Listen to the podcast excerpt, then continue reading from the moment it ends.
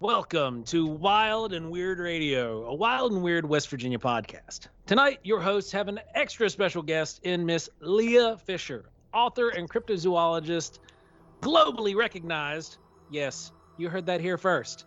Globally recognized cryptozoologist, Leah Fisher, on our show. Stay Thank tuned, you. guys. It's about to get wild and weird.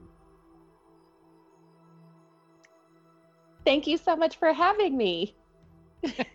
we are glad to have you. Well, Definitely, yeah. uh, you know, we definitely weren't trying to, um, you know, bill you incorrectly. So we're we're gonna make sure that the world knows Leah Fisher is here, and Wait, uh, you've got you're some just phenomenal assuming books. that the world is actually listening. oh, Okay. they're listening. So there's that. They're always listening. Are they? She's a witch, folks. She's a witch. Oh, Wayne, don't make us mute you already.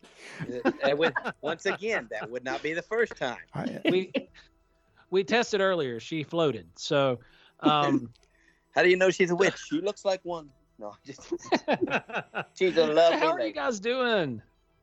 oh, us? We're, yeah, I don't Yeah. know. I'm I'm I'm off script now. I don't know what's going on. I'm good. I'm good here. How are you? Is everyone good? Yeah, I'm good. We it's been a good week. Um, We've, been uh, week. yeah. we we've had some weird stuff going on um, actually out in the forest, so that that's been interesting. Uh, I'll give you some updates on that later as we kind of see how that develops. Well, um, as we've already said, we have Leah Fisher here. She is a phenomenal author, and she does um, a lot of work with uh, basically cryptozoology 101 and with an emphasis on bringing kids into the fold and getting them interested in in the field that we all love. And uh, i'm going to go ahead and let you introduce yourself from here leah Awesome. Well, yeah, thanks so much for having me on. Um, my name is Leah Fisher, and I am the author of two books uh, The Cryptid Catcher and The Cryptid Keeper. And these are humorous adventure novels about the world of cryptozoology for about 8 to 13 year olds. Or, as I tell the kids, cryptozoology is about the search for cryptids, which are legendary animals that might be real and I travel around to schools, libraries, and Bigfoot festivals. And I talk to kids about the importance, the joy, the fun, and the possibility of finding legendary animals. that is awesome yeah. that is just too cool uh, You may, you may do- be my new favorite person. Yeah. I thought you'd like you, that. Wayne. exactly exactly um, you know we we do a little bit of that ourselves. Um, we, we don't necessarily have an emphasis on kids but we do bring in ages from six to you know 600 are, are all welcome. And uh, we put on workshops and things like that where people can kind of get their interest fueled and maybe get involved in going out into the field doing research. Um, so I know that you were just recently at uh, at two really successful Bigfoot conventions. How did those go for you? They were wonderful. I was at the first annual Metaline Falls Bigfoot Festival in Washington. And Metaline Falls is about a town of like 300 people, I believe. And 3,000 people showed up over the course of the two day festival. And they just had such amazing uh, Bigfoot presenters there. Bob Gimlin was there.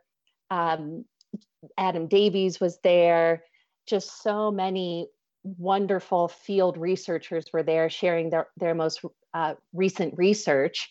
And so it was really this fantastic first time ever festival that brought in the big hitters of the bigfooting world and brought in thousands of people. And so that was just fantastic. And then the next weekend, I flew out to the Virginia Bigfoot Festival, which was just wonderful.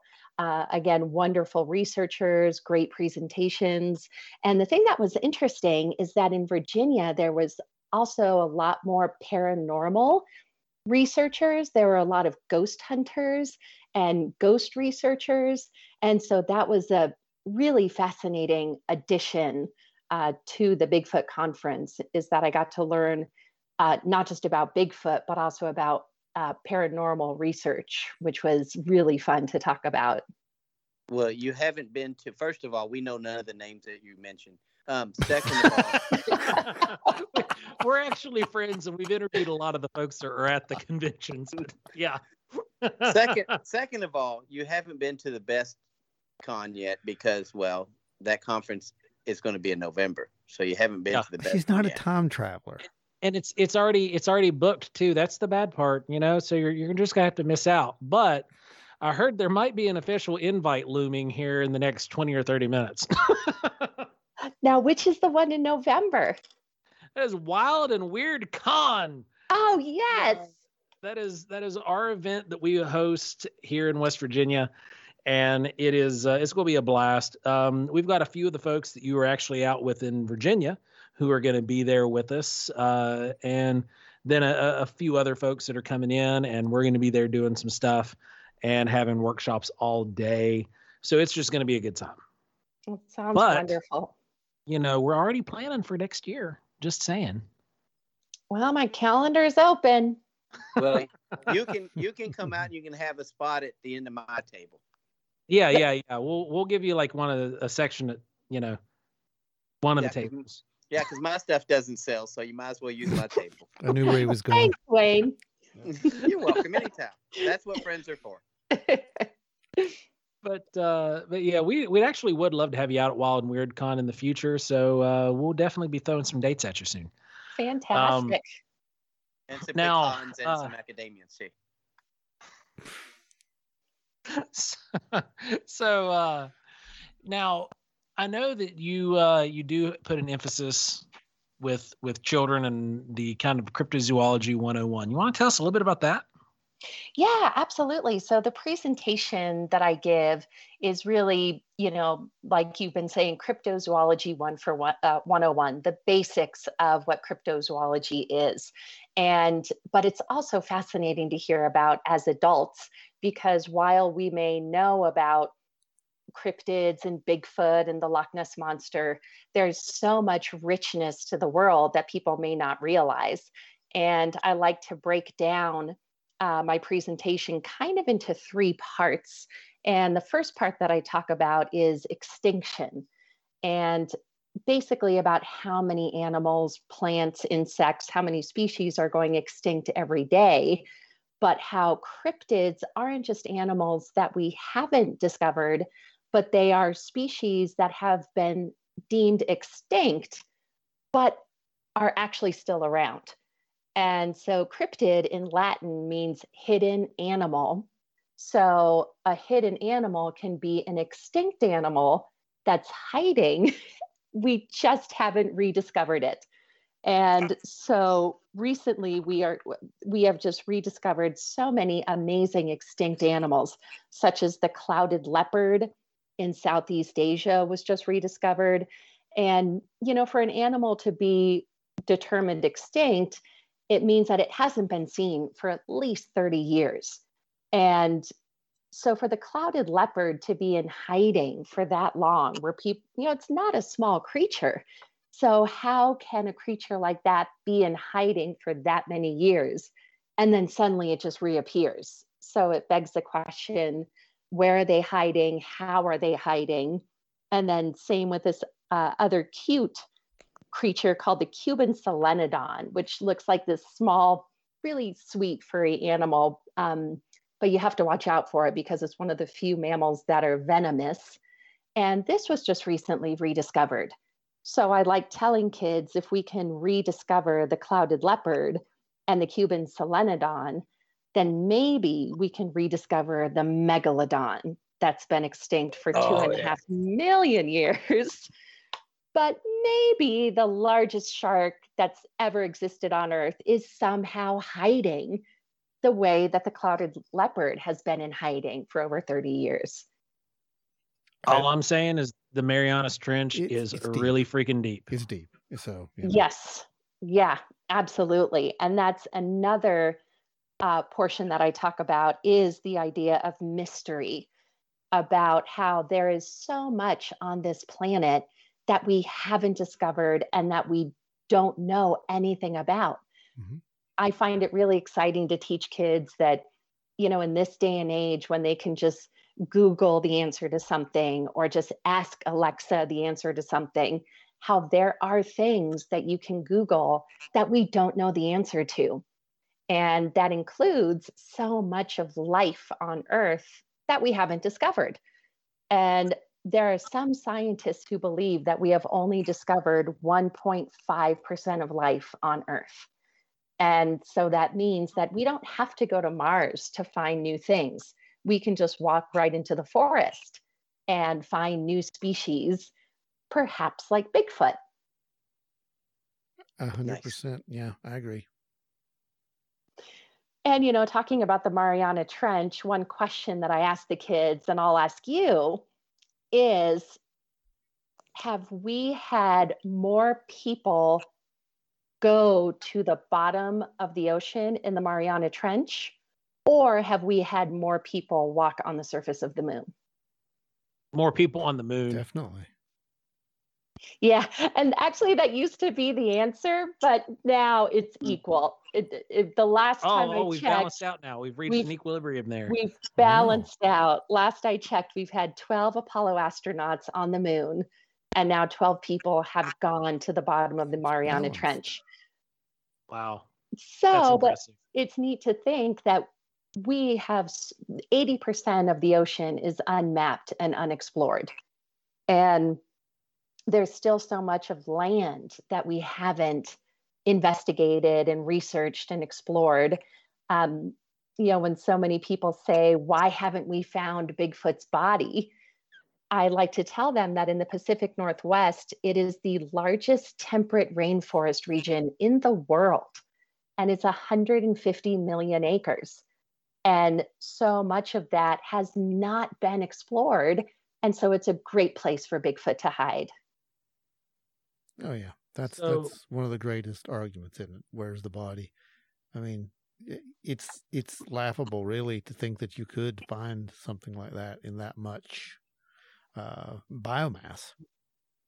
Right, and I live in Colorado, and I've lived here like 35 years. And there's 7,000 mountain lions in Colorado. Oh, yeah. I've never seen one. And I hike all the time I've never seen a mountain lion's body. But and they've seen you. I'm sure they have. I'm sure they have. that's a very good point, Wayne. That that is and actually a, Bigfoot too. Yeah, that's a very good point. Exactly. Exactly. Just because we don't see it doesn't mean it doesn't see us. Absolutely. Yeah, and that's probably why I haven't seen a mountain lion is because it sees me 1st mm-hmm. mm-hmm. And yeah, thankfully, see, we, um, they they call where we're located. We're we're in the Appalachian Mountain Range, and uh, where we're located, we also have one of those temperate rainforests, and we're um, the majority of West Virginia is actually forested, very densely forested. Um, we actually just went up in percentage. I think eighty three percent forested, mm. and much of West Virginia, uh, aside from when it was being timbered and things of that nature, once the forestry grew, there is much of West Virginia that has not had human feet on it for, in some cases, probably two to three hundred years. Wow! Mm-hmm. So we we can relate very much to to what they experience out there in the PNW, with uh, especially the rate of decay that takes place in those forests. Because if a body hits the forest floor, it's only maybe 20 days before it's completely gone. Absolutely. And I, I, you know, many people say, well, why haven't we found any of Bigfoot's bones?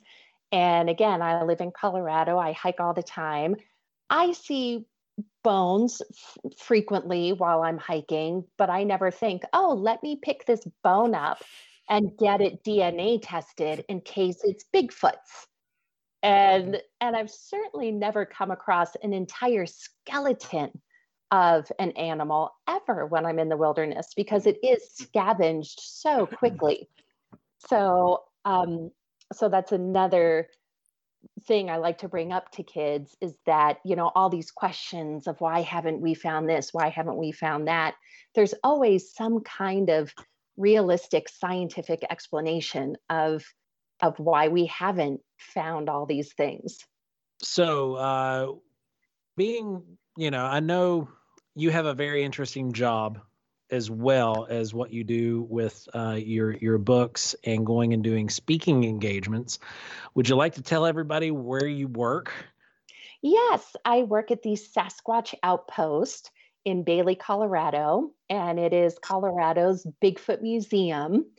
And it is a fabulous gift shop as well as museum that has a lot of um, history and evidence collecting and information about Bigfoot, as well as a fantastic brand new animatronic Bigfoot and Bigfoot baby. Nice. So, what got you? What got you into this? I'm just curious. Yeah. So, um, I knew nothing about cryptids up until about 15 years ago, and I was I had started writing books. I was not yet a published author, and I was trying to think of some new story that I could write. And I happened to read an article about Charlie Sheen, the actor, um, back when he was in his heyday, as I like to say. he went crazy. Yeah, or while he was going crazy. And he put together a hunting party to go to Alaska to find the otter man. And this was an article in the paper. And I thought, who is the otter man and what does Charlie Sheen want with him? And so I started researching the otter man. And they were like, yeah, the otter man is a cryptid. And I thought, a cryptid? I have no idea what that is. And so I started researching cryptids and cryptozoology. And when I was a kid, I was really into myths and mythozoology, um, or mythology, not mythozoology. And I thought, wow, cryptids are kind of the modern day myths, but I've never heard of them and I haven't read a lot about them. And I bet kids would love to read about this. And so once I started researching Bigfoot and the Loch Ness Monster and all the different organizations dedicated to this field, I thought, this is a thing. Like, this is a thing. And so I just went down the rabbit hole of researching cryptids and cryptozoology and then just started writing my books, thinking that this would make a great adventure novel for kids. So, um, a little bit about your books, if you want to introduce some of those and the concepts behind your books. The and we will also insert uh, links to where folks can get these books in the description of the episode. Fabulous. Yeah. So the first book is The Cryptid Catcher. And it basically is about a 13 year old boy who thinks his father is an archaeologist who travels the world, but really his father is a cryptid catcher uh, who goes out into the world trying to find the one special cryptid that can make you immortal if you find it. And of course, the bad guys are searching for the immortal cryptid. So the main character's father is trying to find the immortal cryptid and protect it from the bad guys. Um, unfortunately, the father dies very mysteriously. This is in the first chapter, so I'm not giving too much away. and the boy discovers that his father had been training him to take over as the next world's greatest cryptid catcher. But he has no idea how to go about finding animals that should not exist. So he gets together a team of kids uh, and they figure out how to travel the world and find these legendary animals that nobody has discovered. Awesome. And mm-hmm. then the second book is The Cryptid Keeper, and it is just the further adventures of the main character named Clive Oren and his group of researchers who are known as the Myth Blasters. And yeah, these these books are fantastic. Um, so my wife is an English teacher for everybody who's listening, and these books are 100% English teacher approved for your uh, young adult. Um, I know that uh, when we were speaking with Leah earlier, she was saying that they were written for you know six to thirteen year olds, but these these are great great books going into you know the teenage years that will keep readers engaged and get them interested in this topic. So if you guys are already listening to our podcast, go ahead and do your kids a favor, get them a book that they're really going to enjoy because these these two books are fantastic. And again, we're going to put a link where you can get a hold of these in the description of the episode. So go find the link, click it, and then just like throw your money at your screen. Well, well, don't throw it at it because she won't get it. But Yeah. same kind of thing. Um, what I noticed about these books is, did you do the artwork? I'm curious. No, I wish I did the artwork, but I am not that talented. The artist, her name is Lisa K. Weber, and she does a lot of uh, illustrations for graphic novels. Um, and I was just very fortunate that my publisher chose her to do the cover art, which is uh, just amazing. The colors are fantastic. They I'm an really are. Me being an artist, I work a lot in black and white, you know, um, but the the color on these books and the covers are just fantastic. Uh, Beautiful, absolutely beautiful. Thank you. Yes, I was so tickled. And uh, when I saw the cover art, and the interesting thing about being an author is that you create these characters in your head and you picture what they're like in your head. And then when I saw the cover art, at first I thought, who are the people on the cover? And then I went, oh, wait, those are my characters. That's what I created. It was just so That's really incredible cool. to see an artist bring my vision to life. I, I love that the young boy on the first one is doing a selfie. Yes. Yeah, cool. I'm sorry, but that's that is beautiful. And I will Yeah. say that in the books, what was interesting to me was uh, to have the kids not have cell phones because I'm a big fan of like the Robert Ludlum spy novels from the 70s where spies had to, you know, drop papers into trash cans and then somebody else had to walk by and pick them up uh, so that there wasn't this modern day technology to discover secrets and past communications. Mhm. So in my books, I don't, the kids do not have access to cell phones, except for this one where they can just call one person and take a selfie because I wanted it to be, to have the feeling of more like a 1970s old school spy novel where they have to do things the old fashioned way. And so, because that was how I grew up. And so when I pictured being a kid going on an adventure, nowhere was a cell phone in Exactly. in my imagination. You had a Polaroid camera. Absolutely. Absolutely. Oh, I remember those days. I got I got a Yep. question for you. Um, now, I used to go to the elementary school and uh, read books, and a lot of times I'd read them for the kids or to the kids. I'd read them also, and then um, kind of tell the kids about these books that were different. And uh, like I read a lot of Ian Colfer, Artemis Fowl stuff, you know yeah. uh, and that that is kind of the you know like the the elves and the fairies and the trolls and all of that which is they're really good books and i mean i read a ton and i was like these they just captured my attention so these books aren't necessarily for the kids but it's a bonding unit for the parents and the kids to have together is the way i look at it Absolutely. And what I like to tell parents is hey, putting the right book in the right hands can turn a kid into a lifelong reader. yes. Because when kids are young, I believe that you want to teach them that reading is joyful and reading is a fun activity.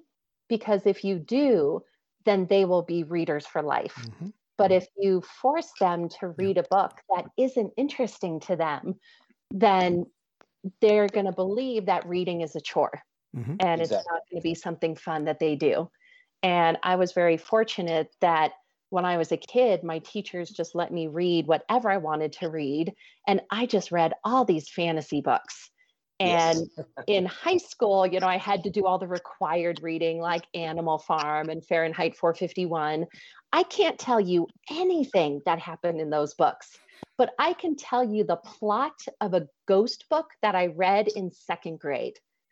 And so, if your kids are interested in reading an adventure novel or a graphic novel, um, you know, let them read it.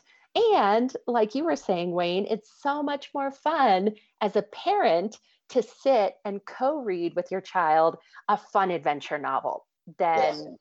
you know, perhaps a work that might be more literary. I don't know. But, um, you know, literature can be a little you know can be sloggy sometimes to get through um, but yeah what it, it's really a bonding experience for kids and parents to read some kind of fun book together i think i have to get these for my grandbabies. Awesome. So you'll be getting an order from me real soon. Excellent. Yeah. Oh and um, i forgot to circle back to the third thing that i like to teach about teach kids in my presentation about uh, cryptids is you know this idea of that there there is so there are so many things to still discover on on earth. And i talk about some recent discoveries of creatures. Uh, for instance there's something called the bird eating vampire frog which was just discovered. And it actually is a frog with fangs that jumps up and grabs birds and eats them. That's cool and so when kids so while i'm doing the presentation kids are like wait is that real or is that a legendary animal? And i'm like no this is real. This exists on earth. And then i'll tell them a story about maybe some cryptid that's really interesting. And they're like wait is that real or is that a cryptid? I'm like no that's a cryptid but you can see how things that are real on earth can sometimes be even more fantastic than these legends that we have created. Oh, that's well, yeah. It's yeah. good to keep them. It's good to keep these stories because we've talked about it many times, me, Joe, and Ron, that you got to keep these stories of you know Bigfoot and Loch Ness and all that going to the younger generations because if you don't, they die off. Absolutely.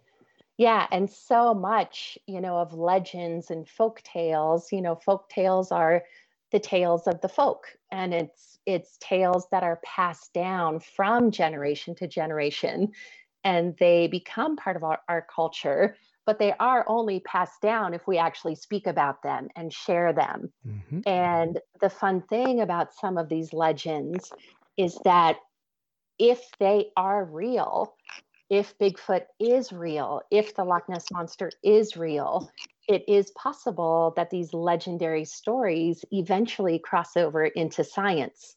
And I do tell kids that we have discovered cryptids.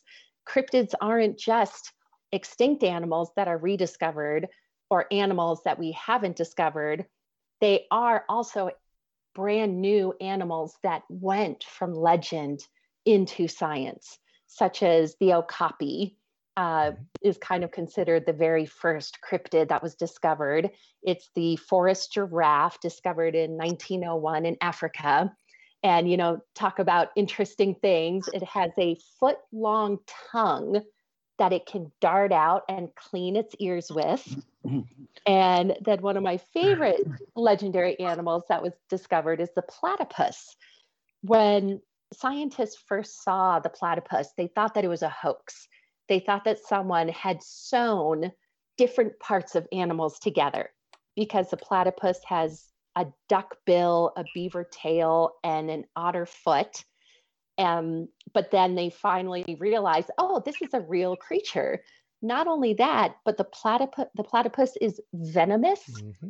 in its hind um, uh, claws it sweats milk and if you shine a blue light over it it glows in the dark. So if you were to explain that to someone would they say that's legend or that's real? I don't know but it makes me want a platypus. Right. that's awesome. They're uv reactive? I didn't know this. Absolutely. See i've learned something. That is awesome for real though. Yeah and so that's a lot why, like Loren Coleman of the International Cryptozoology Museum, he taught me that cryptozoology can act as a gateway science for kids. Yeah. And it gets kids interested in going out into nature and searching for these legendary animals. Uh, And it is possible that they might prove the existence of one of them someday because it has been done. Yeah, the, the work of cryptozoology is more than just looking for Bigfoot and Loch Ness monster, and I believe that the one of the reasons that it has such a um, hard go with the general public is because everybody always associates just these monsters or legends with cryptozoology. They're not mm-hmm. actually looking at the real boots on the ground cryptozoology that is being conducted all over the globe to find extinct species or to, you know, put together these legends from these remote tribes that they're saying there's an animal out here that looks like this and they go out to try to find said animal and then they'll wind up discovering it. Uh, one of the one of the creatures another one that was similar to that was the earless water monitor. Uh, it was it was found down in um, in Central America, and it was a creature that they they basically was like a water demon to the native tribe people. But when they went out, they found this thing, and it actually does look like a dragon. You know, it's scaly like a dragon. It just doesn't have the wings. It doesn't look like a traditional monitor would. But uh, but the earless monitor is actually one, another one of those cryptozoology creatures that was found to exist in the real world and you know, it's it's one of these animals that weighs around five and six pounds. So it breaks those rules of where and uh, you you know in cryptozoology and, and in zoology in general, they have this theory that basically all the animals and such that are being discovered are smaller than the human hand. Mm. So not very many of the newly discovered animals are larger than the human hand. So they they assume that going forward all new species will fit that model. Well, this monitor was one of those that definitely broke the model. Well, that's a human way of thinking. Yeah, exactly. No, for real. I mean, I mean that. That's a human way of thinking. Uh, the human, in general, way of thinking is that well, we know everything, and you know anything beyond this is it's purely legend, right?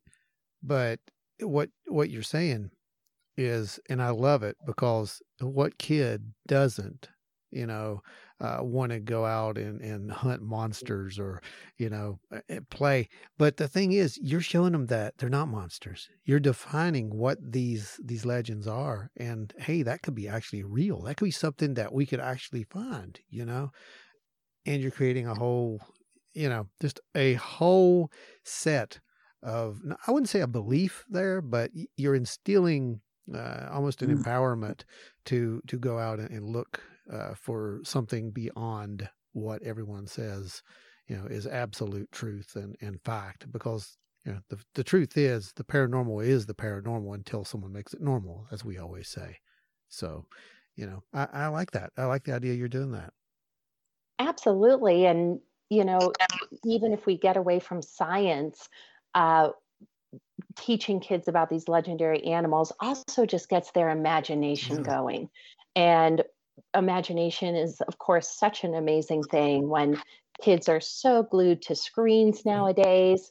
The ability for a child to sit and daydream, I think, is kind of becoming a lost art. Yeah. So I then also like to get away from the science sometimes and talk about more of the goblin universe with mm-hmm. kids which are the fairies, the gnomes, the trolls, because of course, cryptozoology, from a purely scientific background, it is really about zoology, where we are trying to mm-hmm. prove the existence of animals that, due to the fossil record, there there is an absolute possibility from what we know that they could exist. However, I do also like diving into, as you say, the paranormal, a little yeah. bit because who knows if there is magic out there that we have yet to discover. So maybe there are things that we really don't know about that are in existence. And I use the evidence of the black hole for that, mm-hmm. where the black hole in space inside the event horizon, scientists have no idea what happens to the fabric of space and time time could slow up, time could speed down, it could be a wormhole to somewhere else. We have no idea. And so it is fun to kind of think about, you know, taking it to the next step of not only can you discover things that we haven't discovered, but you could discover an entirely new, Universe. fun, magical thing. Universe. yes. Yeah. Yeah, one, Absolutely. one of my favorite things is that to tell people, uh, especially when you start getting into some of the more weird and bizarre, is that magic is only magic until you understand it. Mhm. Once you understand it, it's science. Yes. Well, one species science is another's magic, right? I mean, that's what you're you're kind of getting. Yeah. at. Yeah. So, You know, if we took uh, if we took an iPhone back into you know the medieval days and said, "Hey, check this out," they would Oh. lose their mind. Yeah. Yeah. This, you are a wizard.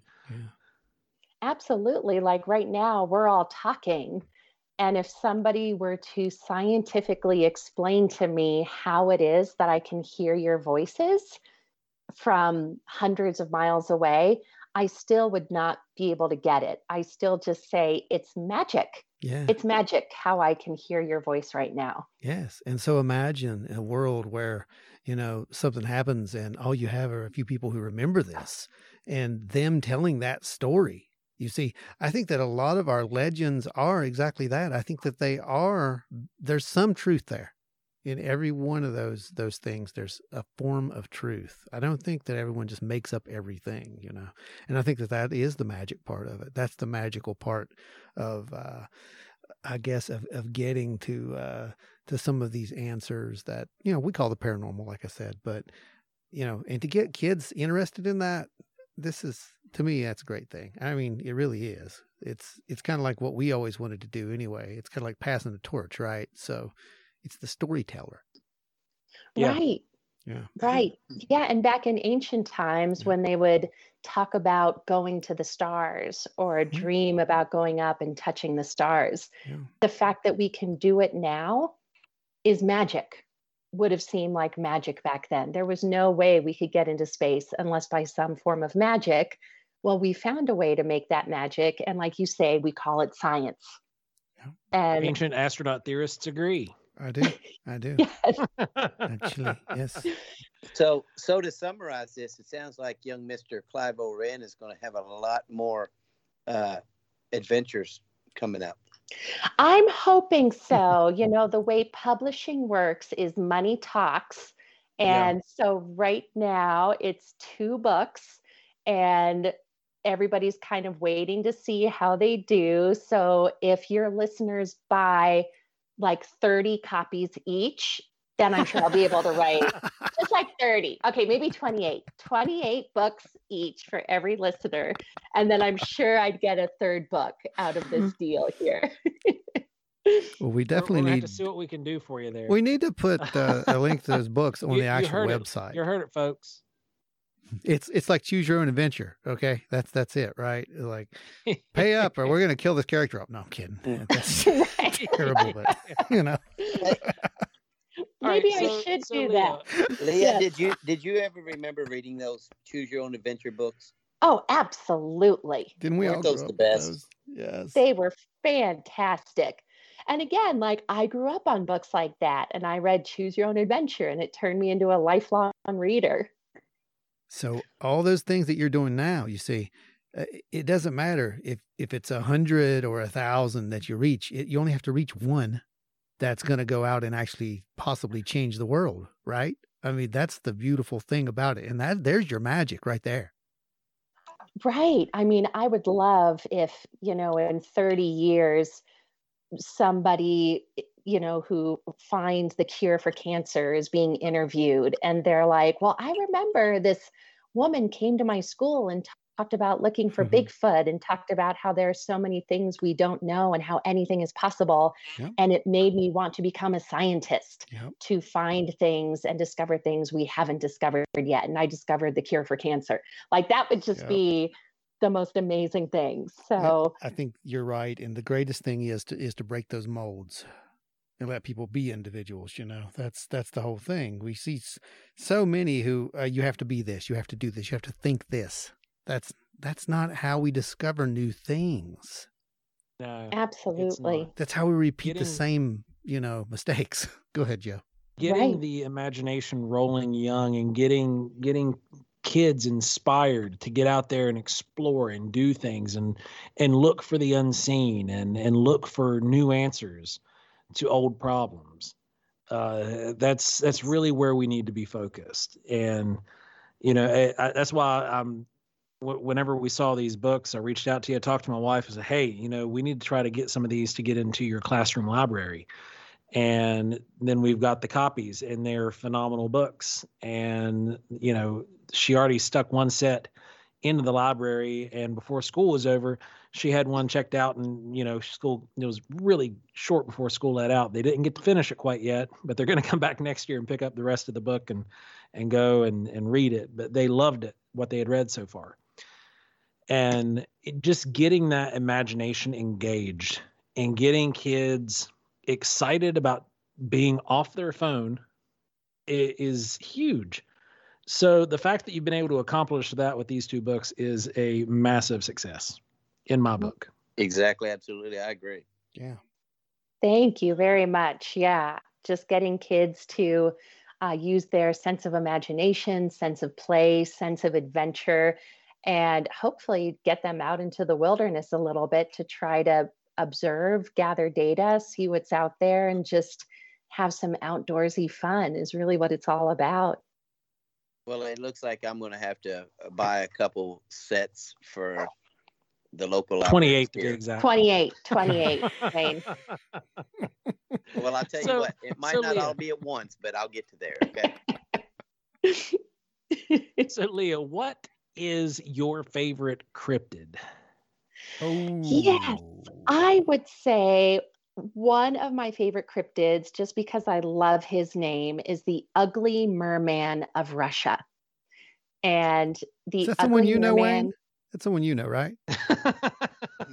Yeah, he's he's family basically. that one was Wayne. Yeah, that's what I was thinking. Wayne fell in Jesus somewhere in the. guys, what is this Hammer on Wayne Day?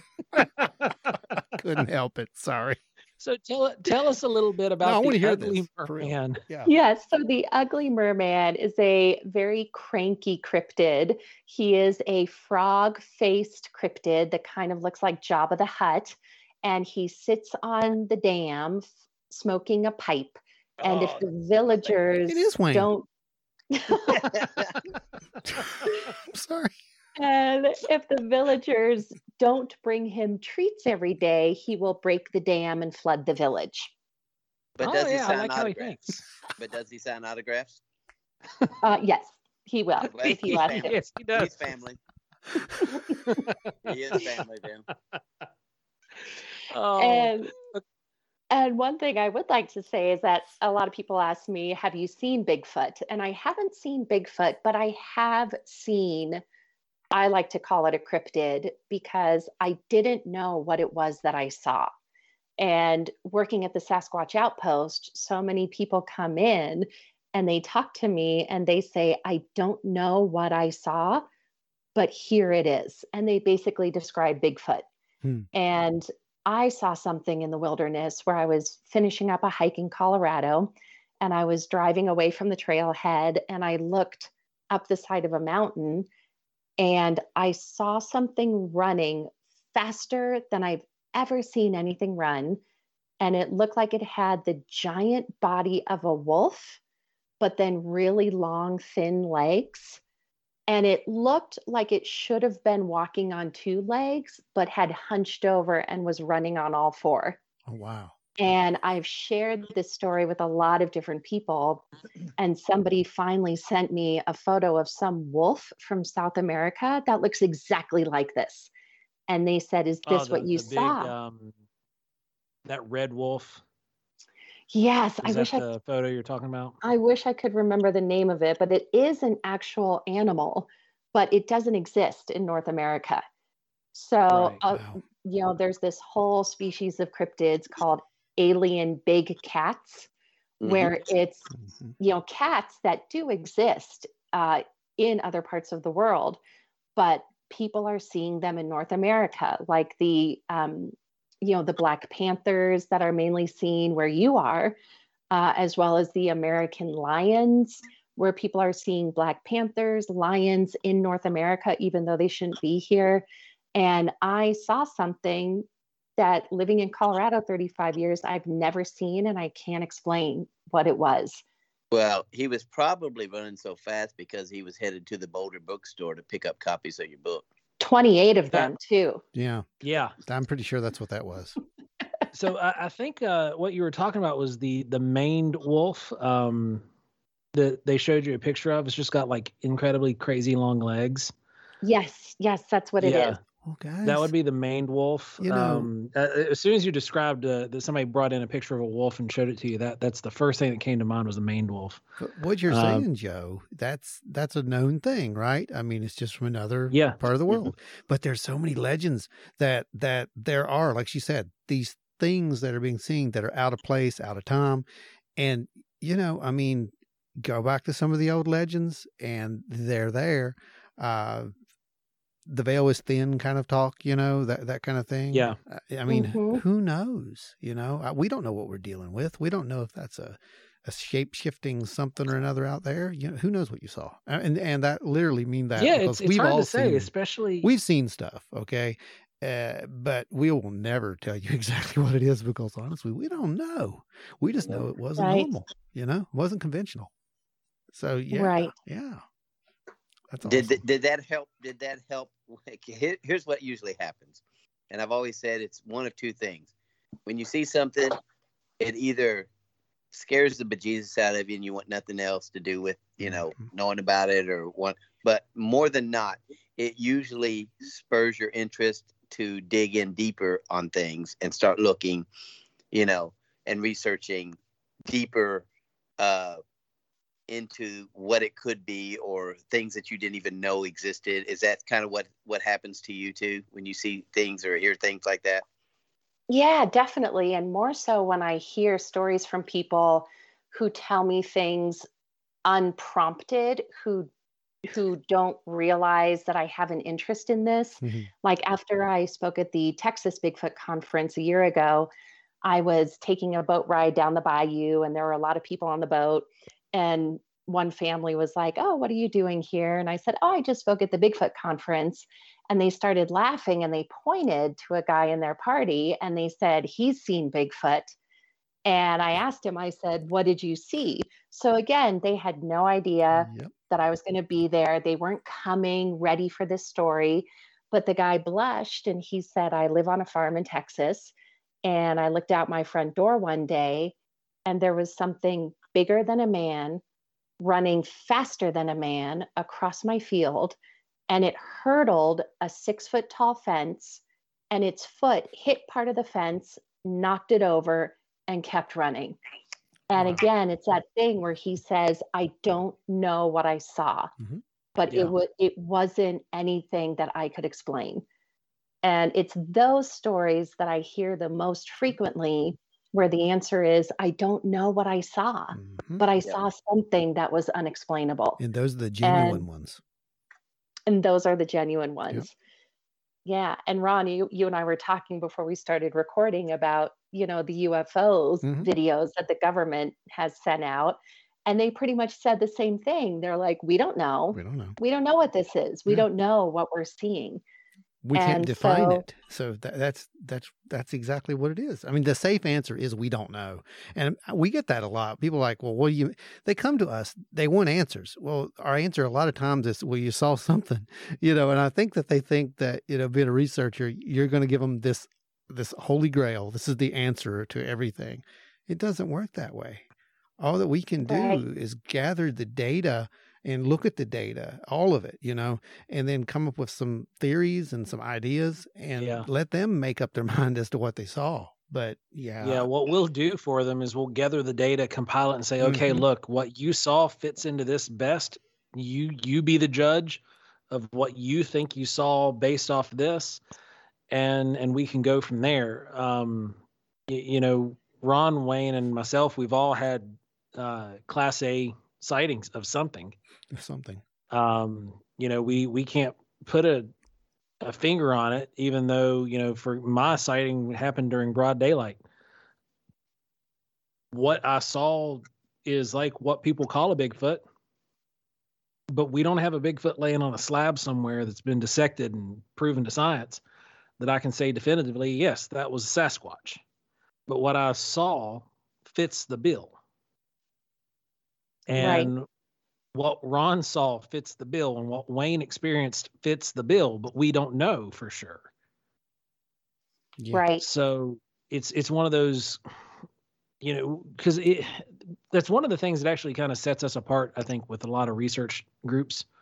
Um, and with what we do is we we don't try to tell people what it was they had an experience with. We we just give them the data and say you you draw your own conclusion, but based off these data sets, I'm kind of leaning this way. Right. And like one of my teachers taught me in high school, he said, I don't know is a very good answer. Agreed. Because it yes. means that it's opening a door to discover something. Mm-hmm. Yeah. And so saying, I don't know means that there is something to be discovered that we don't know yet. No, no that, that's a, that's a fact. And your, you know, your work is actually helping to answer that I don't know, you know, in the future. So I think that that's really, uh, that's really a powerful thing. I, I don't think that a lot of people think about things like that or see far that that far ahead, but that's always something that we kind of look at because you know you do have to be kind of careful with how you uh, approach the subject. There are certain people who approach the subject with an absolute, you know, uh, ironclad. I'm going to prove this or disprove that, and then there are the people like us who approach it with a very open mind, and uh, like Joe said, here's the possibility of what it could be uh, that's up for you to decide. You know, we're not going to hold your head underwater and make you confess that it's this or that. You know, uh, this is this is your sighting, and uh, honestly, a lot of these things are very personal. Uh, I think that that's one of the yeah, other things. There's so many encounters that just never get reported because yeah. of that fact. Yeah. It is because they're personal or they're they're very shy about what happened. They don't want to face the ridicule that could come. Just like the gentleman that had that uh, sighting that he told you about. You said he blushed. That you know that means that he was somewhat mm-hmm. embarrassed about what he was getting ready to tell you. Mm-hmm. Right, because he they're like he's going to tell you his story of finding Bigfoot. And he was like, I don't believe in Bigfoot, but I saw Bigfoot. Yeah. And I'll get a lot of those people at the Sasquatch Outpost. I had a gentleman come in who had just returned from Russia. And he was kind of sheepishly looking around the museum. And he comes up to me and he's like, I just got back from Russia and I saw something. And I said, Well, what did you see? And he pointed to a poster of Bigfoot. And he goes, I saw that. And I said, Oh, so you saw Bigfoot? And he goes, No, I did not see Bigfoot. I don't believe in Bigfoot but I saw that and I don't know what it is. And he was gen, and those are the people who I believe because yeah. he was genuinely, you know, disturbed by what yeah. he saw because he couldn't explain it. Yeah, it's outside the paradigm.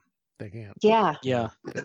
And you know, one of the one of my favorite things with Bigfoot is that people tie in belief. Um, and I always like to rain on their parade and be like, you know, Bigfoot doesn't require you to believe in him. Belief requires faith. Bigfoot is a possible creature roaming around in the woods. He's not going to ask you to get into a Adidas jumpsuit and drink Kool-Aid one day. So you don't have to believe in Bigfoot for there to be a Bigfoot. Oh, I see what you did there. Right. Like the cult. You like that, Ron? Yeah, I saw it. That was funny. that was a throwback to that our was, cult episode. Yeah. Um, That's right. That's funny. But yeah. uh, you know, there there's that whole belief systems uh, are, are another big problem, and, and this is this is an issue with cryptozoology is belief systems. Um, the science doesn't care if you believe or not. And a lot of people they say, "Well, I'm a believer. I'm a believer. What did you see?" Well, I haven't seen anything.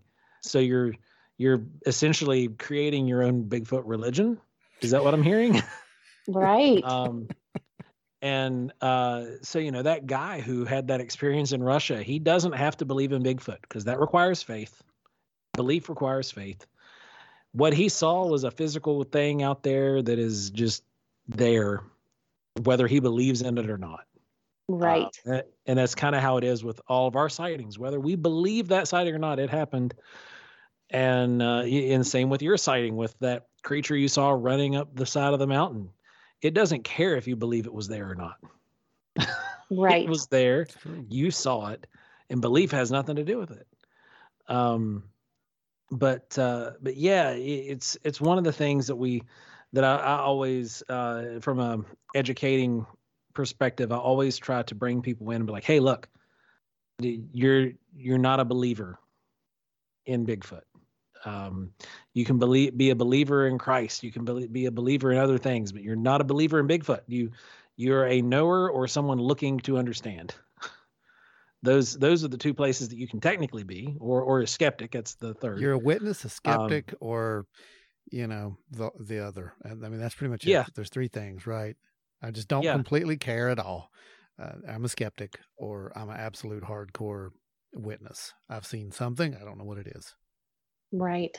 Yeah. And so, was... what brought you into to work at the Bigfoot or Sasquatch Outpost? Well, um, you know, I all of a sudden I found, you know, being an author, so much of what I was doing to promote my books uh, was this cryptozoology for kids that I was doing at schools, at libraries.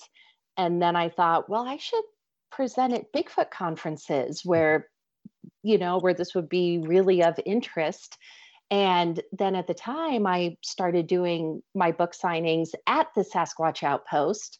And uh, Jim and Daphne, who are the wonderful owners, I heard them talking one day about how they needed kind of a part-time worker uh, there, but that they it was hard to find someone who believed in Bigfoot to work at the yeah. Sasquatch Outpost because so much of the joy of coming there is that people want to talk to you about yes. who is Bigfoot, yeah. what's the legend, what's the history.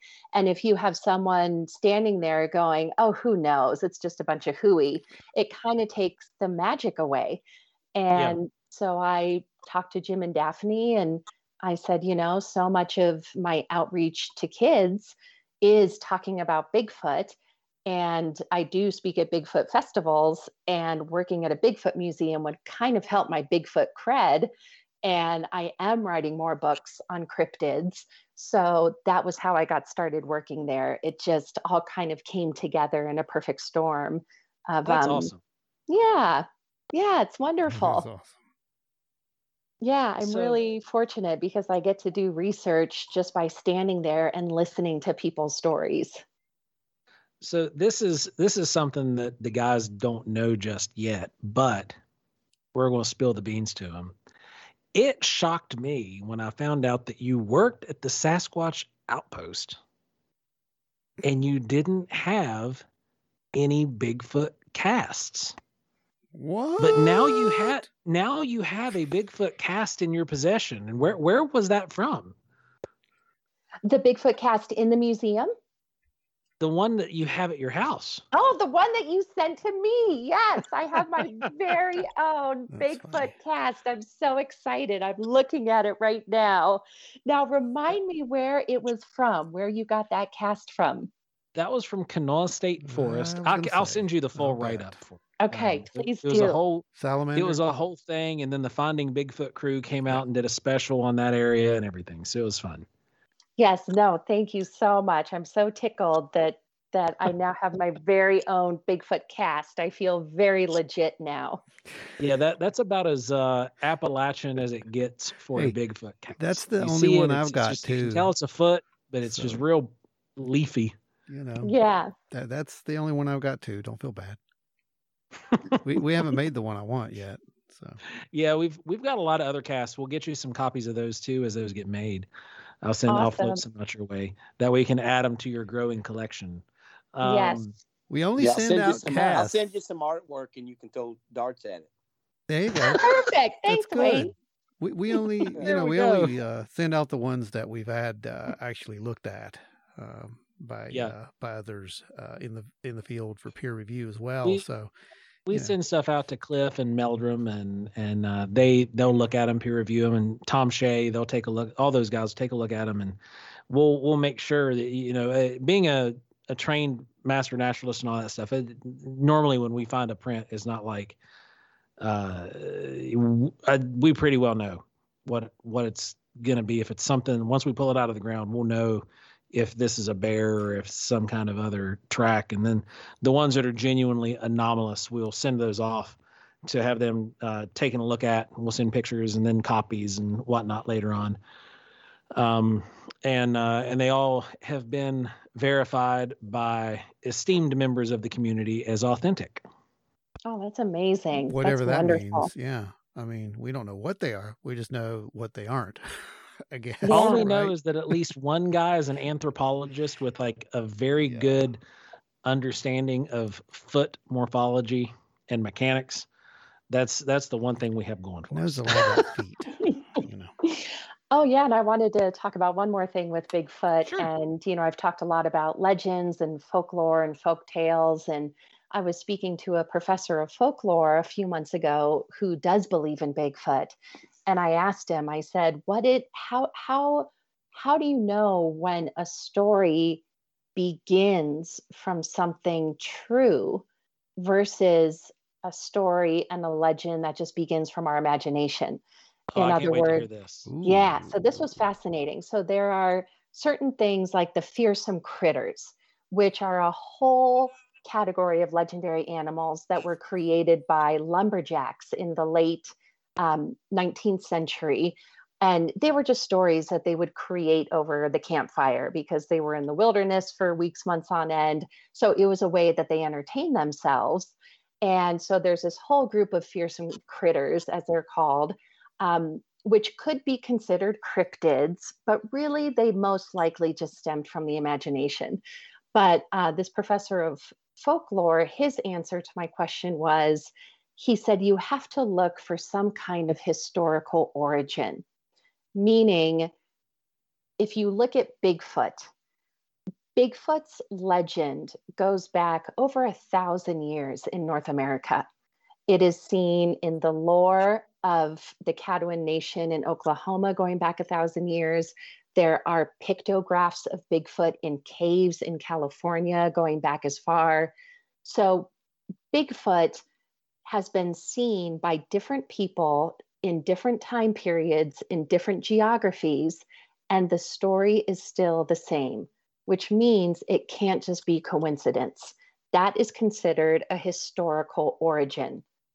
And so I found that really fascinating about how you can somewhat trace legends back to how they initially began and see if you can you know tease out a grain of truth based upon how it began and i thought that that was just an amazing way to look at and and he said he said so someday maybe the folk tale of bigfoot will cross over into science because it Hmm. has this historical origin He's 100% right, as far as I'm concerned. That's that's uh, you know the way he described that is the way that you know a lot of uh, the Bigfoot historians, I guess you would call them, would also argue that point, that very same point that so many tribes across the entire North American continent and even South American continent have these stories that are so similar Yeah. I that mean, I mean they you know, couldn't have just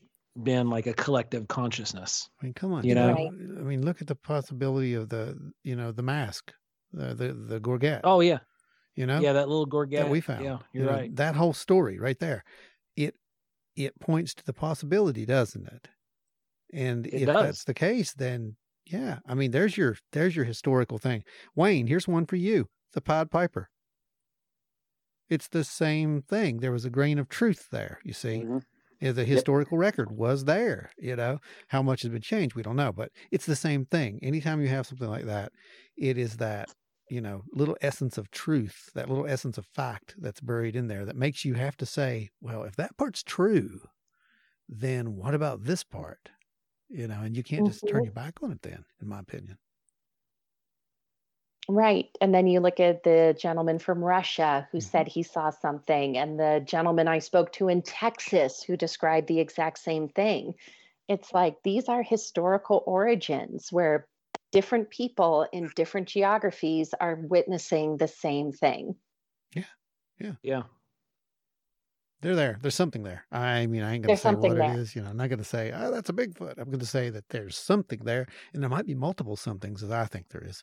But uh, I don't know. You know, it's just, there's a lot of evidence. And like we always say, it all goes on the table. And, uh, you know, just let everybody else make their mind up after that. But, you know, I like the fact that you're, you're letting, you're getting this started from an early age. Mm-hmm. You know, mm-hmm. getting them to do that critical thinking and being able to, you know, get excited about that. I mean, just right. opening their mind. Yes. That's all you have to do. Yes. As Open Loren mind. Go ahead. Yeah, as Loren Coleman says, cryptids are the modern day dinosaurs because when I was a kid, everybody wanted to be grow up to be an archaeologist because we were discovering so many dinosaur bones. So mm-hmm. every child wanted to be an archaeologist to find next dinosaur bone. Yep. Well, now hopefully cryptids will get kids wanting to grow up to be the next marine biologist or zoologist or in in order to prove the existence of these unknown animals truth absolute truth we grew well, up the same way wanting playing with dinosaurs and wanting to you know be able to one day do something with dinosaurs and boy it's funny how these things work out It is. We started with dinosaurs. Now we hunt monsters. you know? well, we worked on dinosaurs yeah you know i mean did. it worked yeah um you know it's uh you, you're doing a fantastic work with these books and what you're doing with getting people's minds engaged and imaginations lit on fire. So you know big huge shout out to you for that.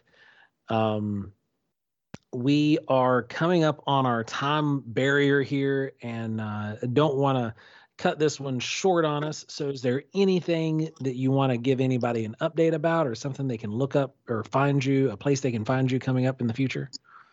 Uh, let's see. I will next be at the Texas Bigfoot Conference in October. I'll be speaking there about my cryptozoology for kids.